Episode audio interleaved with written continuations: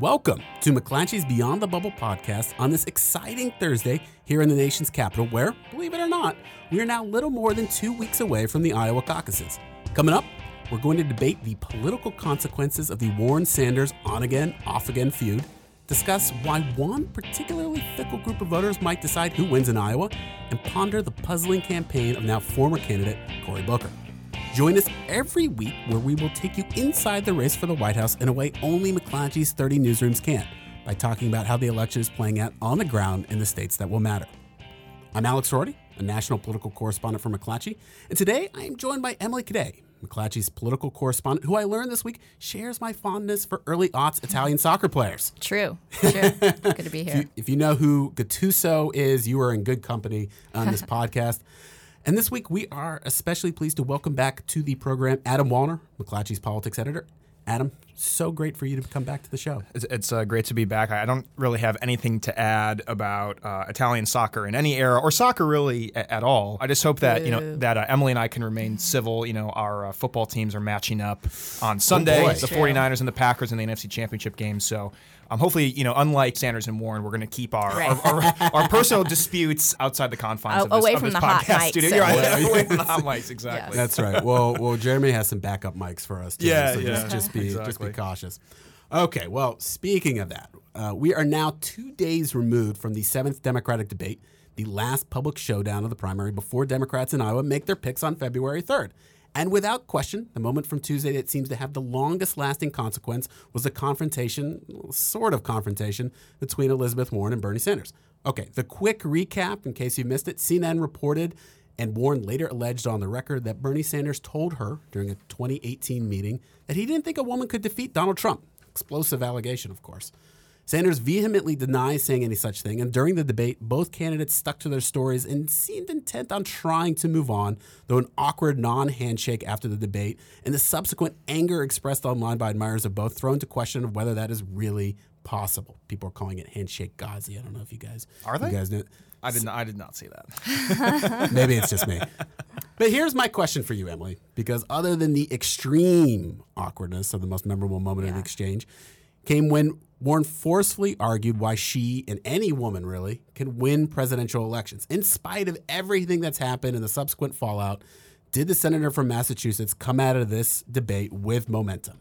I think that that was a powerful moment for her. I, you know, it was the headline from a lot of stories from the debate night was Warren taking on this gender stereotype. It's something that's been talked about. People have alluded to in a lot of different ways and, and in reporting and in town halls, et cetera. I mean, she gets that question a lot, I think, because Democrats are so fixated on beating Donald Trump. And then the question becomes can a woman beat Donald Trump? It is sort of a central question after Hillary Clinton lost in 2016 when she was the heavy favorite. I mean, how many stories have we seen, Emily, where there, there's some Democratic voter who says something along the lines of, "I like Warren, but I just don't know if we're ready to vote for elect a woman president, or if that the voters Democrats need are ready to vote for." Right. It feels like the central. I was actually just having coffee with someone, a Democratic operative today. We kind of agree that it seems like the central question of this campaign so far. And she took that head on, and I thought she did it in a really effective way in terms of pointing out the women on the stage had won their elections um, consistently and even beaten Republican incumbents. Although I will say, in her case, she beat Scott Brown in very deep blue Massachusetts. so it's a little bit different than, say, like an Amy Klobuchar in the Midwest or, or plenty of other folks in different parts of the country. Nonetheless, I thought it was effective, and I thought it was actually a really masterful way to sort of diffuse the tension, at least on the stage. they went back at it afterwards now, we know. But at the time, she really turned it and made it more about an argument about her rather than a spat between her and Bernie. I mean, my own my own theory about why she has dipped in the polls, and to put it in context, from about October to now, in the Real Clear Politics average, she's lost about ten points nationally, give give or take. You know, and there were at the time it was a lot of questions, as we've discussed in the show, about her support for Medicare for all, whether she could pay for it, getting bogged down in some of the details, her ultimately backing off some of that support. But I always felt like that was a stand-in for questions about her electability. That you know there was this recognition that oh she's supporting this really big expensive mm-hmm. plan, and we're not sure. You know there there's just a thought again Democratic voters playing pundits. I don't know if that's going to be that's going to pass muster in a in a general election, but she hasn't really until Tuesday hadn't really addressed that head on or really made an electability case for. To me, it was the biggest moment of the debate. I know the handshake, the subsequent post debate handshake has gotten attention, but you know, and, and and she did it in such a way. It was a really forceful argument about why she can be elected, and seem in, in theory could rally a lot of women Democratic voters to, to her cause. Absolutely. And I mean, one thing we do know about this race, we don't know a whole lot about how this is going to shake out, but we do know a lot of people are still making up their minds. I mean, yes. it is it's early for most voters. It's not so early for Iowa voters, and Iowa voters are still largely undecided. I mean, Bernie Sanders, I think one of the reasons we have seen him rise to the top of some polls is that he has such a devoted base.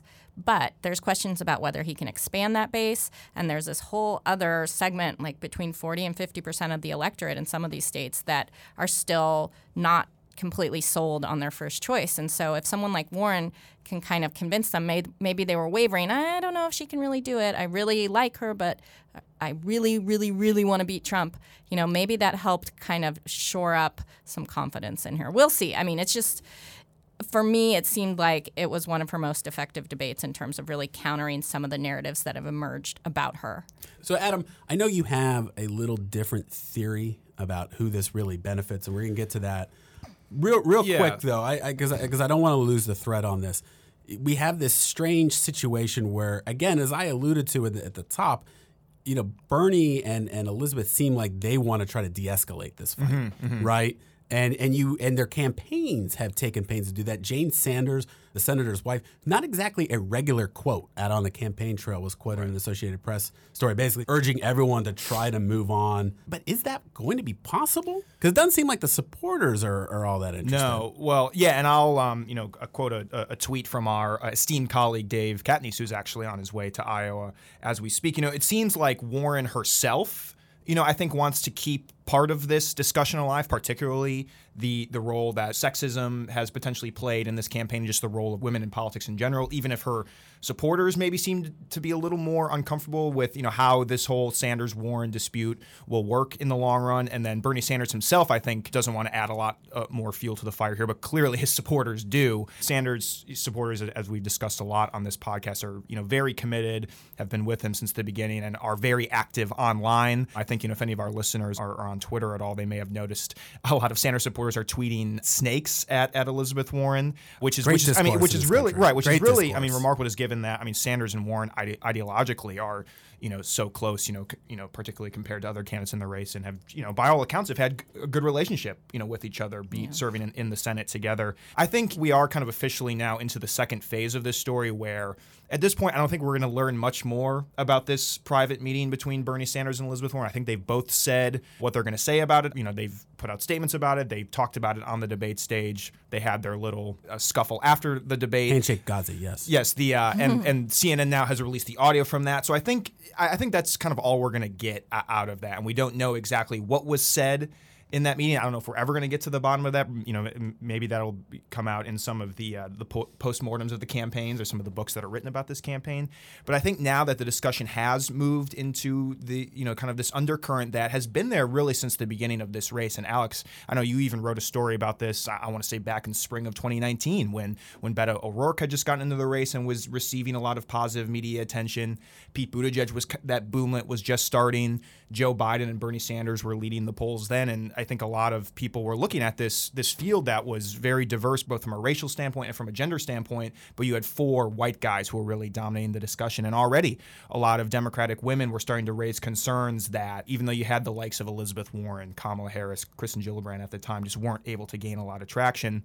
Now, fast forward, you know, we're in the, the, closing weeks here before the caucuses. Elizabeth Warren is the only woman in the top tier of the race. You know, Amy Klobuchar is still, I think, on the outside looking in on that. And if she is sort of able to turn this discussion about the role of women in politics and whether or not a woman can be, become president in her favor, I think, as Emily was alluding to, you know, a, a, lot of voters who are on the fence right now, particularly women voters, could rally to, to, to her cause. Now, you know, that's not to say that this doesn't carry a, a lot of risk. You know, I think it's it's going to be really difficult for her to try and peel off any Bernie Sanders supporters from all of this, and and the, and you know, the backlash there could only you know cause them to rally around their candidate further. And I think we're going to see how this really plays out on the campaign trail this weekend. Sanders and Warren are, are going to be in Iowa, and this is really this could potentially be one of their last long stretches in Iowa before the caucuses because of the the Senate impeachment trial. They're, they may have to spend a lot of time in mm-hmm. D.C. in these next couple weeks before Iowa, but you know I do think that while there, this certainly carries a lot of risk if Warren is able to rally a lot of women to her side, and you know women are a you know a huge chunk of the Democratic electorate in such a fluid race. I, I don't think that can be discounted. So two points. One, if Warren or Klobuchar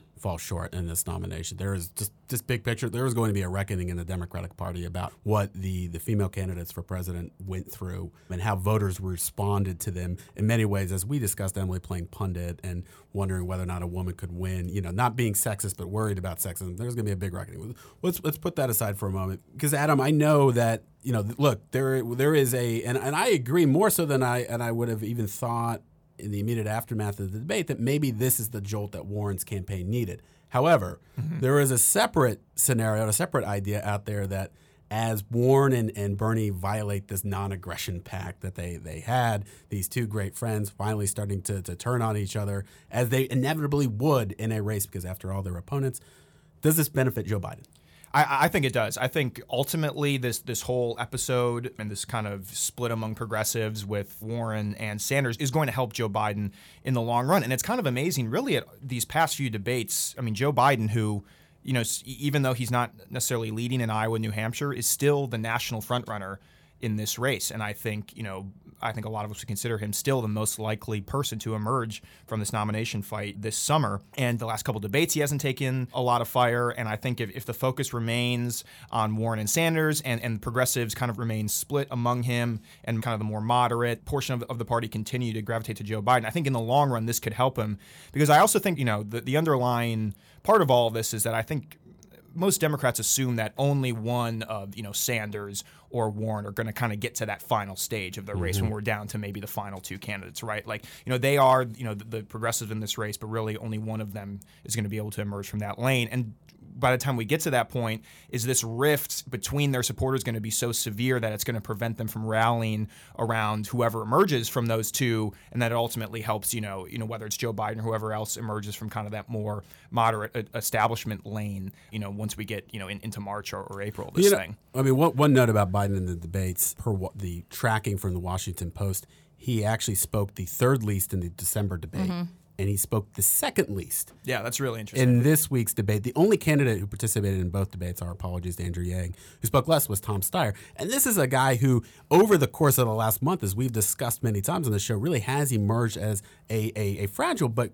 also clear front runner in this race. And, and, and Emily, this is it was unexpected, I think, because it seemed like Sanders and his campaign spent all week prepping people for attacks on, yeah. on Joe Biden, whether it was his Iraq war record or Social Security it just didn't happen. I mean, we got a little foreign policy, but but not much. Well, I think even in the exchange between Bernie and Elizabeth Warren, what you saw was candidates who were being very careful in terms of attacking one another. I mean, they they saved their harshest exchange for what they thought was off the microphone and off the cameras. Unfortunately for them, it was caught on the microphone still. But there's certainly a caution, and we wrote about this amongst all of the candidates, not to mm-hmm. go after one another. They can let their surrogates and their you know supporters do the attacking. None of them wants to be seen as being overly aggressive because there's still so much fluidity in the race. And I think, as we talked about in the past, when you have little to lose, like a Tulsi Gabbard or a Julian Castro, and you're just trying to gain some traction, you can be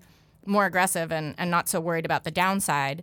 For these guys, there's a lot of downside if it if it doesn't end up coming off well. Right, and, and, so, and, just look at the track record of these candidates who have yeah. you know, levied attacks at yeah. the debates. I mean, it really has not worked out for them in, in the long run. I mean, I think probably the most the most success anybody has had, sort of going directly after one of their rivals, was Kamala Harris in that first debate in Miami. Right. But that you know that only helped her for what maybe a couple weeks. I think everybody else that's tried you know these sort of one on one attacks maybe saw you know a, a short term bump at best, but in the long run, it really did not end up helping them. So I think these candidates, you know, they're they're taking lessons from that, yeah. and when you're a couple weeks out from from voting, and things are still so unsettled. And Iowa, you know, also kind of has this reputation of not really rewarding negative campaigning, which I, you know, I think that gets a little overplayed and kind of plays into this mm-hmm. sort of mm-hmm. stereotype about Midwestern voters. But I, but at the same time, I do think there is a little bit of truth to that, and especially in you know just the way the Iowa caucuses work. That you know if you if you don't reach the 15% threshold right. at certain caucus sites, your supporters have to realign. So you know you know if you're attacking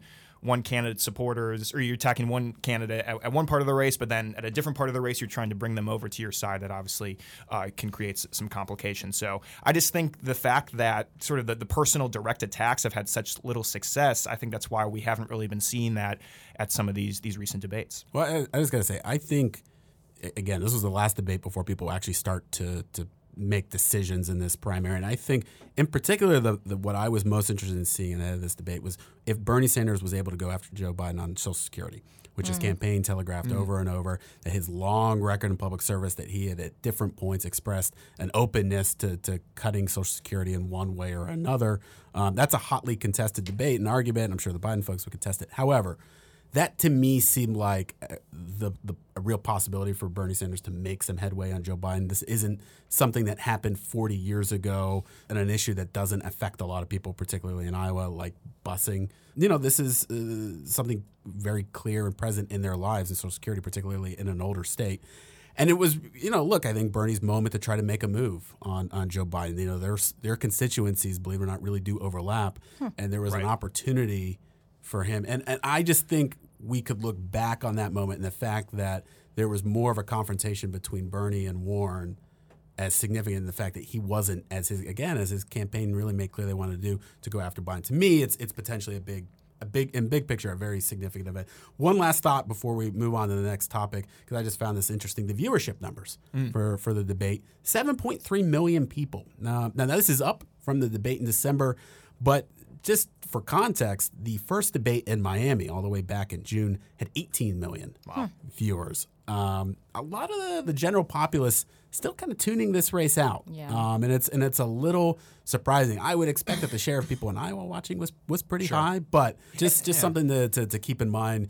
Big picture, if you think everyone's kind of rushing into this uh, race right now and paying attention, it's not Right. And, yeah, and I wonder how much of that too just has to do with you know a lot of the coverage after the debates as well. I think has reflected that not much has changed after these debates? Like, uh, you know, have there really been any moments yeah. that have changed the, the course of the race long term? Uh, you know, I, I don't really think so. And and even you know, what are we talking about after after this this last debate? It's actually something that happened after the debate was was over, and something that wasn't actually litigated on the debate stage. So I wonder, you know, as voters are kind of you know making up their minds here, they, they don't view debates as something that is as helpful to, mm-hmm. to, to, them as, as maybe they, they once did. Um, but that, it's an interesting fatigue, dynamic that this right, and the fatigue is sure all of that. But yeah, the viewership numbers I think is sort of in an underplayed uh, story in all this. But let, us maybe talk about some of those uh, undecided voters. Let's uh, talk about them. I think you know it's been really fascinating, and, and you know that you know this happens you know in in every election. But I, I do think it is notable that now that we're a couple weeks from Iowa, and the, you know there's so little separation between the top four candidates, and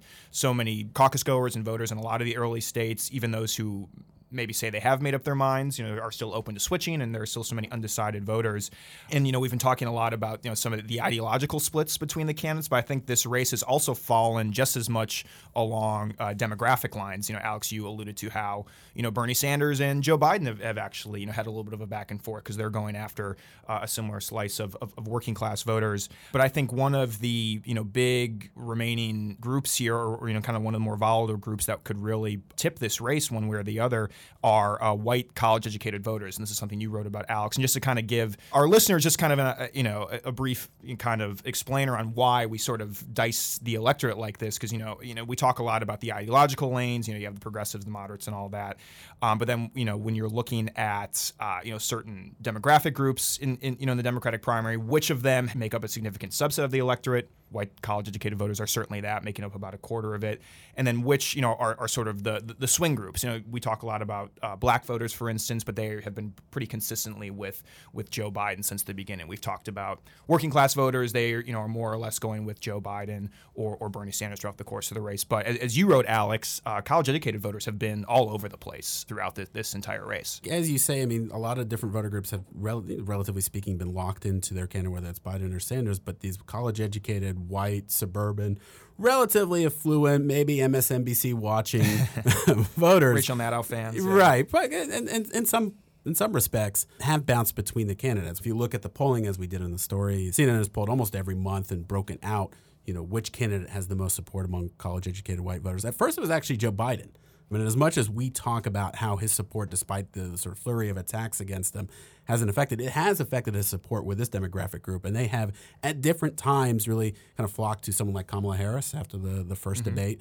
Then they, you know, decided no, she's not actually for us. Then they went to Elizabeth Warren and really helped power her rise through the fall. And then again, as we mentioned, some of the Medicare for All attacks came, and they were like, "Oh, I'm not so sure." And now, particularly in the uh, early states like Iowa or New Hampshire, where Buttigieg is most present, they've kind of gone to, to his campaign, and we we've seen this group of voters switch to the, all these different candidates. It's- And the question is, who are they going to settle on? right? And that's that's the the most important part. That's why you know they could matter in a place like Iowa, as Emily mentioned earlier. So many voters are uncertain about who they're going to vote for, even if they say, in fact, that they're going to they support so and so candidate. They actually indicate they're still open to changing their mind Right. when pollsters ask. Um, so it's a it's a big deal, and and you know. I thought it was a group worth worth analyzing. Obviously, the first question is why would this group be more open to changing or cycling through candidates than than other demographic groups. The explanation seems to be a lot of these these folks, you know, they really dislike Donald Trump and they're really fixated on trying to defeat him. And you know they're they're more inclined to play pundit, as we were just talking about, and so it becomes this kind of second order thought process where it's who do I like? And in fact, I talked to a voter like this who said he was almost romanticizing in the past how oh I could just vote for the candidate I wanted to. Now I can't. You know, now I have to think about well, who do my Republican neighbors? Who would they be open to voting for? And that just naturally, you're you're going to be less sure of about what other people think than what you think. and you're going to be less, you know, and, and this is why they've been bouncing around to so many candidates, despite the fact that they're they're all so different. Like how someone could support, you know, a, a Pete Buttigieg who has kind of tried to carve out a little bit more of like a, a moderate stance in the race, but then obviously Elizabeth Warren much farther to the left. For them, it's less about what's my, you know, what do I think about, you know, Medicare for all or about certain policy issues. But like you said, they're, they're not they're not trying to make up their minds. They're trying to think, okay, who, who would these voters support? Who's who who would other people support? That's who I'm going to vote for. Right. You know, again, these candidates have risen and fallen seemingly as the narratives around them have changed in a way mm-hmm. that hasn't been the case with Joe Biden or, or Bernie Sanders. And and I think that's what that's what happens when you're trying to think about who my neighbor will vote for. You're going to be a lot more sensitive to that conversation. And when the conversation turns negative, as it inevitably does in some case, maybe you're going to start to look for a different candidate. Now, look, the bottom line is okay, so who are these voters going to support in mass? And I think this dovetails, Emily, with our first conversation that Warren, in some ways, making a pitch about her electability again, mm-hmm. voters who really care about you know defeating Donald Trump. And I should say, not just care about defeating Donald Trump, but are like maybe especially tuned into this race. They've made mm-hmm. it kind of a part of their daily lives, whether to tune into MSNBC or check Twitter or whatever it is. Her making an electability push, maybe she brings some back back on board in, in, in this race. Or look, maybe Pete Buttigieg, they ultimately decide that a candidate who reminds them most of Barack Obama, at least in rhetoric, maybe he's the candidate. And so, you know, that's it's it's it's an, an interesting discussion. And I know a lot of the Democrats and pollsters I spoke with, they really didn't have any ideas about where you know the, these these these voters end up. One one interesting thing to think about, just because you know it's always interesting to kind of dive into the the electorates of both parties and what their priorities are. One thing that did come out is that for as much as they dislike Trump, and as one pollster described it to me, their dislike or their even their hatred of President Trump is sky high right now. They still see compromise as a fundamental part of what they want in a candidate, you know, and they still prioritize that above, say, like the, the, the kind of class war that, that Bernie Sanders is, is fighting or wants to fight. And that would explain again why, you know, they're, they're maybe a little bit turned off when they started to think that, oh, Elizabeth Warren is too liberal, mm-hmm. you know, and, and no, we need a candidate. It's why they might flock to someone like Pete Buttigieg, who talks like that in his own campaign speeches. So, And, and you know, and it just provides a really, I think, interesting. This particular voter group provides a really interesting window into this whole, you know, vague and subjective concept of electability that has been driving so much of the conversation in, in the 2020 election. You know, voters say they want somebody who can beat Donald Trump, and, and you know, and we don't know exactly who who that could be. I mean, may, you know, could be any one of these candidates, but the fact that they were that they're bouncing around to so many you know, they're even in their own minds, they can't even figure out exactly what electability is. Is it we need someone who, who's a woman? We need a person of color. We just need sort of a, you know, a, a safe, you know, moderate white guy. And of course, I think, you know, the whole electability argument just sort of inherently hurts you know people who aren't white men, right? Because you think of who can be elected president. Well, it's been mostly white men, so it's it you know, can be a little bit tougher maybe for voters to envision an Elizabeth Warren or you know an Amy Klobuchar winning. But I do think now that Elizabeth Warren in particular has made this a, a part of her pitch. If, you know if she can get these voters to her side. I mean, they, as I mentioned, they make up a quarter of the electorate, but they play an even more outsized role in states like Iowa and New Hampshire, and will play a huge role down the road as well in Super Tuesday states. And then you also have to consider, you know, that's when when Michael Bloomberg comes into the race. And I think, and I think Alex, one of the voters you quoted in, in your story, who has bounced around to several different candidates, is now looking at and, and Michael Bloomberg. So you know, just you know, he yes, he, he, continues uh, to hang over the, the, this whole race in, in more ways than one as well. McClatchy's Washington, D.C. Bureau is tracking the best election reporting from beyond the bubble in a new daily newsletter. Get the Impact 2020 newsletter in your inbox weekdays at 4 p.m. by signing up at impact2020.com/briefing.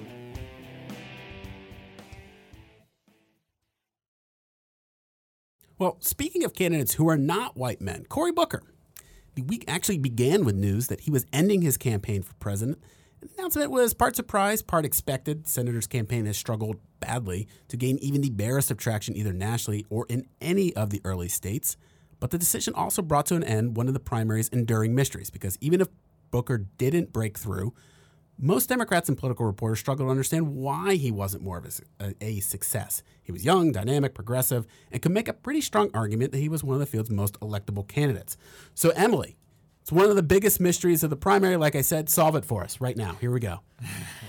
Yeah, I, you know, there's a couple things with Booker. I think the way he approached his campaign, it, was in some ways it was unique and it helped him stand out. This sort of this radical love and unity message, but it, in other ways, I just think it wasn't the moment for that. Yes, people are fed up with Trump and the divisiveness, but I think what they want to see is someone who can really, again, as we've just been talking about, defeat Trump. And that might take a pretty hard edge. Nobody thinks this is going to be a nice, cuddly general election where everyone is, you know, really friendly with one another, even though they're political opponents. So, you don't think the Democratic nominee and Trump could just stick to the issues? Right, exactly. You don't think that's yeah. going to happen? Yeah, that's probably unlikely. So, you know, I think there there was a bit of a disconnect where people were like, "Oh, I really like Cory Booker. He seems like a really good guy. He's smart. He has experience." But they're like, "I just I don't see how that message really works when Trump is just going to go down into the like the nastiest parts of the of the political discourse." That's my own inclination and I I don't know that that other people necessarily like share that, but that's sort of my impression. I think another thing is when you do have this sort of ideological divide, the way we've seen in the primary with Bernie and Elizabeth Warren staking out some pretty far left policy items like Medicare for all, and then you have others like Biden who are really clearly more to the establishment side of the Democratic Party. There wasn't a clear place where Cory Booker fell. I mean, he had some very ambitious policy proposals, but that wasn't really part of the identity that he projected or that he spent a lot of time, it seemed like, talking about on the campaign trail. He talked more about kind of these bigger, higher level aspirations. And it just it it just seemed like the race from the start just never really fit what Cory Booker was right. trying to and, do. But I think the, the number one um, overarching, you know, kind of dynamic that really hurt Cory Booker was that his quote unquote star power, I think, peaked a couple years ago. You know, mm-hmm. you think about when when he was the mayor of Newark, sort of billed as this rising star within the Democratic Party. He would tweet out how he was shoveling snow in front of a constituent's driveway, you know, you know became you know, was, yeah. and, you know, you know, rose up to be New Jersey senator in, in 2013. You know, spoke at the Democratic convention, has been you know a, a, go-to surrogate for Democratic candidates for years. I think by the time his campaign launched, at least among, and you know, I think this you know falls a lot on the shoulders of the political press as well. You know, he he wasn't you know the the, the shiny new object at that point. Like we already kind of knew who Cory Booker was. We knew what he was all what he was all about, even though voters maybe didn't. So his campaign wasn't really covered as sort of a, a new thing in maybe the same way that, that Pete Buttigieg's was, for instance. So I you know I think that it's almost peaking too early, and because of that, he was just never able to have even a moment in this race. I just wanted to run some of these polling numbers by you guys. Because I think it's it's really fascinating. You have data. Um, you have you have you did homework on this thing. Um, you know, I never really viewed Cory Booker as a top tier candidate at any point during this race. I thought he had the potential to get there. I thought he'd at least have a moment at some point. I mean, he he had a very, by all accounts, had a very strong campaign staff, had a lot of endorsements on the ground in states like Iowa, New Hampshire, South Carolina. Again, by all accounts, had a, had a very strong organization there. But looking back at the Real Clear Politics polling average, never was above seven percent throughout all of 2019 or 2020, and that was back in March of last year. He closed out the, the, race at a real clear politics average of just three points. That's you know where he generally was in most of the polls the last few months. Um, but as Emily mentioned, I mean he, he was very well liked among the Democratic mm-hmm. electorate. Monmouth's Iowa poll that just came out a couple weeks ago had him at a plus 42 favorable rating. That puts him right up there with a lot of the top candidates in the race, even better than Joe Biden. Yet he was at just 4% overall, and just as critically, only a 3% of Iowa caucus go- goers viewed him as their second choice. So um, he never really got out, out of the friend zone, right? You know, everyone, you know, liked him a lot. They're glad that he was running for president, but they just never viewed him as not only their first choice, but not their second or their, their third choice either. That was the Philadelphia Inquirer, just to give credit to them. They had a headline that was yes. about the the friend Cory Booker being in the friend zone. I would just point out one last thing with Booker that despite having some of those, as you said, like ultra progressive positions, he did have this past as a New Jersey senator where he was working on behalf of major constituent groups who happen to be big financial corporations because that's a big part of, of New Jersey. And so I think it was going to be very difficult for him to bridge that gap to win over people like on the far left who might be Warren or Bernie supporters, even though he's proposing some of these progressive policy ideas. It's it just because of his links to the financial sector and the fact that he was sort of this establishment political figure, did the traditional fundraising circuit,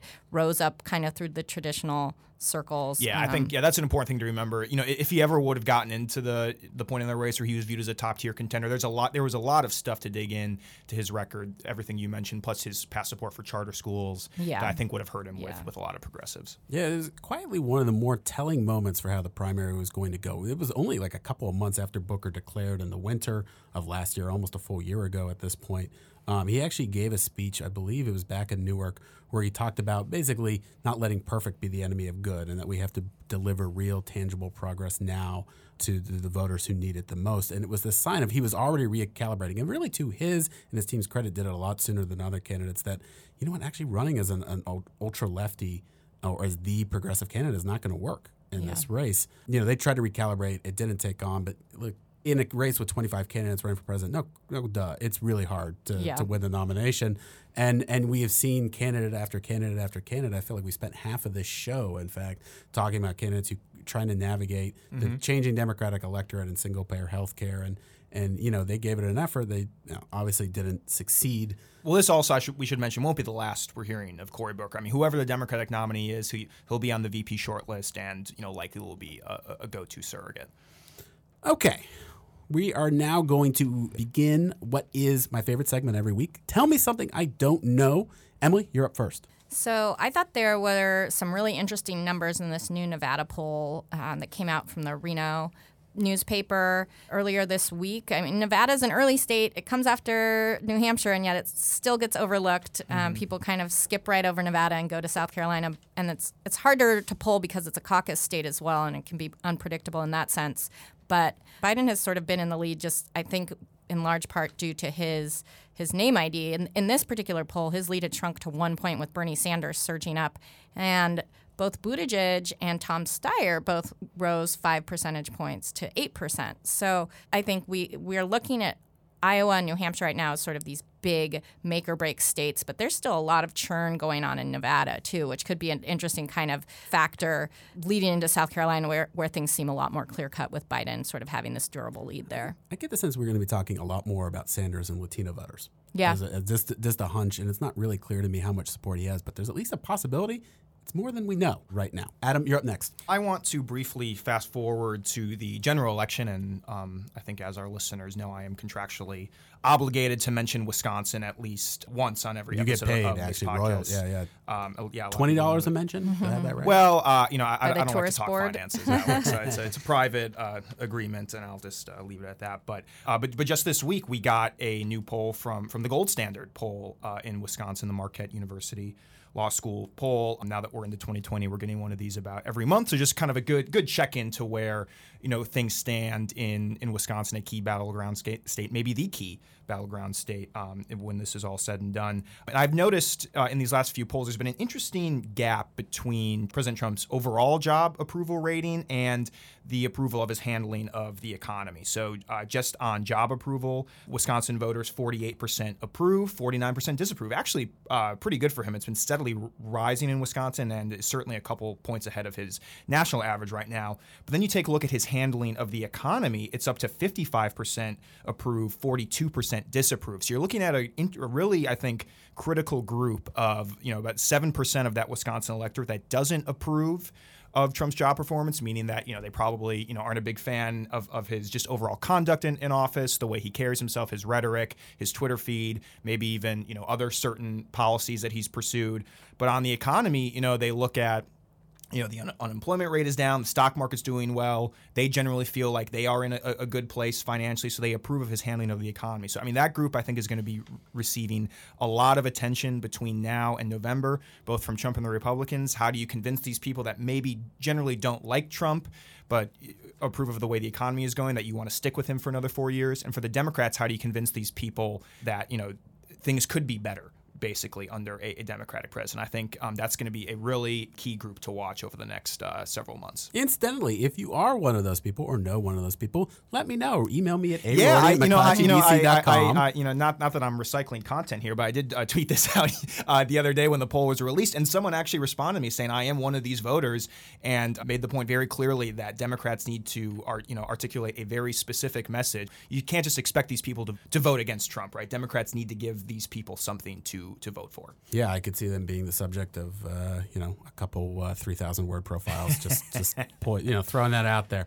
Okay, mine is uh, pretty simple and straightforward. I know we focus a lot on the presidential primary. I do want to point out though the coming congressional races, and in talking with a lot of people, you know, already plotting how they're going to win different House and Senate races from both parties. To be clear, there is one and only one question that they're asking themselves right now: Is Bernie Sanders going to win the nomination? If he doesn't it's going to be a pretty standard congressional race. Of course, it will be dictated by the top, but someone like Joe Biden or Pete Buttigieg or possibly even Elizabeth Warren, their agenda, what they want to accomplish in office, can roughly match what you see from your average Senate candidate, say Cal Cunningham in North Carolina or Mark Kelly in Arizona. All that changes, of course, if Bernie Sanders is the nominee, and you would have almost an unprecedented situation in American politics where the agenda and aims of someone at the top of the ticket for either national party is at times wildly different than what you see down the ticket. If you think we've talked a lot about Medicare for all during the primary, just wait till the general election. And I know it is something that Republicans, again, Republicans and Democrats who are already underway working on these races, are really wondering hard about. So, just something to keep in mind. It's not all about the presidential race, folks. Uh, we are going to be talking about Senate and House Yeah, I, races. I think that yeah, that's like one of the more, more like interesting sort of like under the radar dynamics of all this right now. And I think one thing to keep an eye on the next few weeks, Joe Biden starting to collect. You know, every day it feels like he's getting a couple more endorsements from those more moderate swing district uh, Democrats in the House. You know, if, if there's you know really a kind of a wave of these to, to Joe Biden, that'll tell you that they they're really concerned about the prospect of having you know a more progressive nominee at the top of the ticket. Okay, that's it for the show. I want to thank, of course, Adam and Emily. Thanks for coming on, guys. Thanks for You having bet. us. And thank you to our producer, Jeremy Sheeler, and to our executive producer, Davin Coburn. And thank you, our listeners. Check us out on Apple Podcasts, Spotify, Stitcher, or whatever podcast app you use. And if you like what you're hearing, please leave us a rating or a review. Talk to you next week.